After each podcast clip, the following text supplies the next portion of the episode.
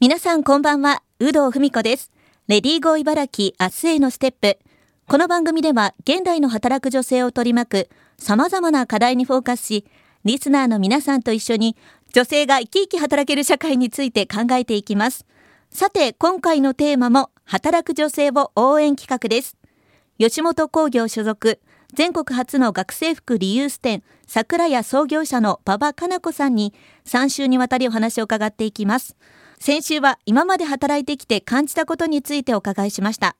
今週3週目は女性が働きやすい会社、社会について伺っていきます。馬場さん、今週もよろしくお願いします。よろしくお願いします。馬場さんは、まあ、シングルマザーとして3人のお子さんを育てられてきたということなんですが、その仕事と子育ての両立っていうのはどんな風に工夫されてきたんでしょうか？いや、もう、両立っていうほどできてなかったと思うんですよ。はい。もう本当に、あの、もうこれみんなそうだと思うんですけど、うん子育てしながら仕事をしているはい。お母さんたち、本当すごいなと思うんですよ。そうですよね。私もたまに泣きそうになるんですけど。ですよね はい。なので、両立することを考えるより、多分日々毎日やってきたことが、あ、結果、あ、やってこれたみたいな。なんかそのもう当時記憶ないと思うんですけどこれを工夫してたみたいなことってありますか？あやっぱりそこは子育てを優先するっていう、うんやっぱ運営だったので、子供たちが学校から帰ってくるときにお帰りって言いたかったんですよ。はい。ですので、もう私が桜をやったのは、えー営業時間が祝日以外の月水金土週4日の10時から3時。うんこれを徹底して、まあ、創業当時から今も変わらず高松店はやってるんですね。はい。はい。ここが一番私は良かったなって思ってます。うんじゃあちゃんとその学校が終わる時間までに営業も終わるっていうことなんですね。そうです。ただ、その営業時間も、やっぱり周りの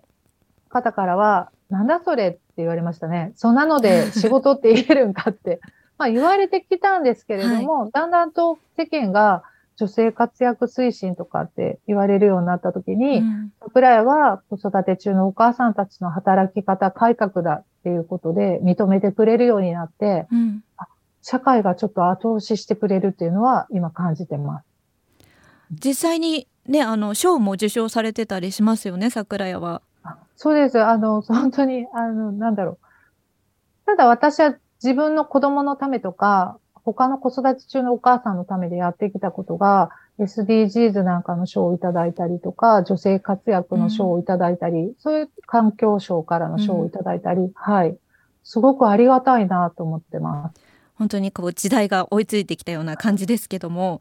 いやでもそうは言ってもねあの世の中本当にまだワンオペの方がすごく多いかと思うんですけどもワンオペママに何かこうアドバイスするとしたら 何かありますか馬場さんは？いや、もう本当、頑張れの一言なんですけど、ただ、頑張りすぎると、うんやっぱり私も体調を崩す時があったし、やっぱりそこは自分の体調を見ながら、うん感じながら、やっぱりゆっくりペースでもいいから、無理しないでっていうところが、本当アドバイスしかありませんで、それが。うんはい。無理はしない。うん。無理はしないっていうことと、あとはやっぱり子供ってやっぱりいつか自分の元から巣立つ時があるので、うん仕事も大事なんですけど、やっぱり子供との時間を大切にしてもらいたいなっていう気持ちがあります。うんやっぱりあっという間に子供は育っててしまうっていうのがあるってことですよね。早いですよね。もう一年一年が早いと思う以上に、子供の成長ってあっという間ですね。うんそうですねじゃあ今を本当に大切にということだと思いますけども改めてこのね番組のテーマでもありますが女性が働きやすい会社社会っていうのはどんなものだと思いますか？うん。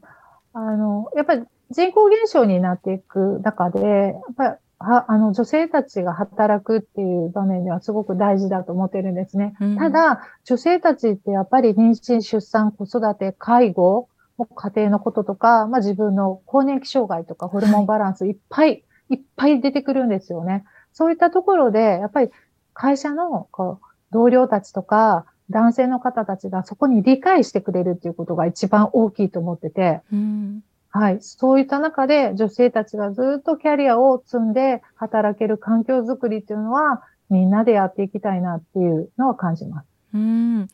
まあ、結婚出産はね、今だいぶこう、会社としてもこう支援していこうかなっていうのありますけども更年期とかはまだそこまでねこう認められてないかもしれませんね。そうなんです。やっぱり私たちの年代で会社勤めしている人たちが、やっぱり辞めていく、退職してるなっていうのはすごく見えてるんですね、今。ええ、で、やっぱり見てると、やっぱり集中力がなくなったとか、体力的にきついとか、私も経験したんですけど、ホットフラッシュとかあるんですよ。うん、もう暑くて、体の中から暑くてとか、もう、あと家ではもう倒れるように寝とかなきゃいけないっていう部分が、やっぱりこれ見た目ではわからないんですよね。はい。そういった部分をもっと会社内での研修にこう、取り入れてもらったりですね。男性の人たちもしんどい時もあるんですけれども、女性のそういう体調っていうものもこういうのがあるんだよっていうものを、はい、知っていくっていう場が多くあればいいなと思います。うん。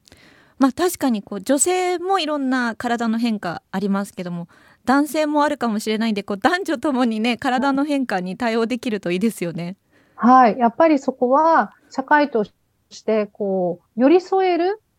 寄り添える仲間づくりっていうのが一つなんか大事なとこかなって思います。うん。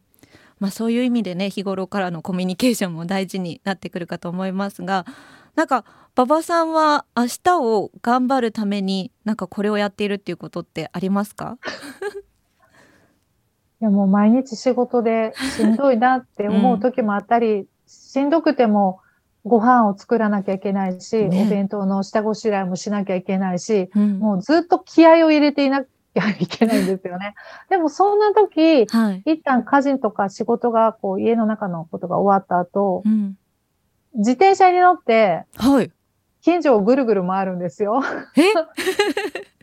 とか、あとカフェで、はい、こうコーヒー飲みながら一息ついたりっていう、自分の時間を持つっていうことを大事にしてます。うん、えそれ自転車でぐるって回るのはもう本当に何も考えずに無心で。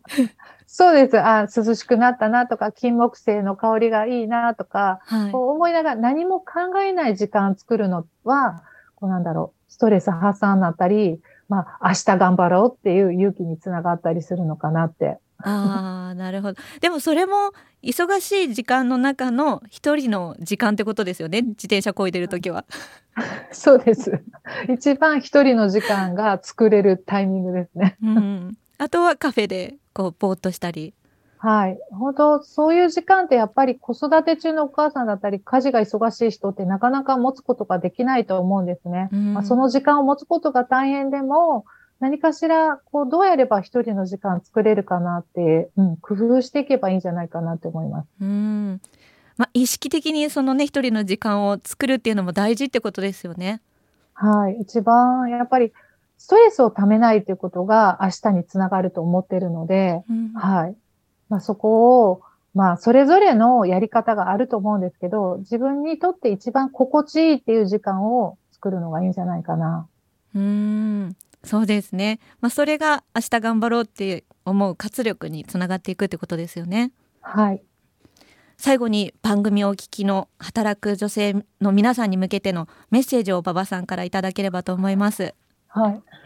あの、本当茨城には、えっと、4店舗桜屋がありますし、学生服だけじゃなくって、何か本当子供たちのことでとか、学校のことでっていう悩みとかがあったら、はい、やっぱお母さんたちがお店に来ることで、いろんな情報が入ってくるんですよね。うん、で、解決はできないけれども、何かこうアドバイスだったり、こういうことがあるみたいだよということは伝えることができるんですよ。うんはい。なので、学生服のことじゃなくても、まあ、あの、何かあれば、はい。あの、お声をかけていただければいいなと思っております。本当に地域のお困りことは桜屋にということですね。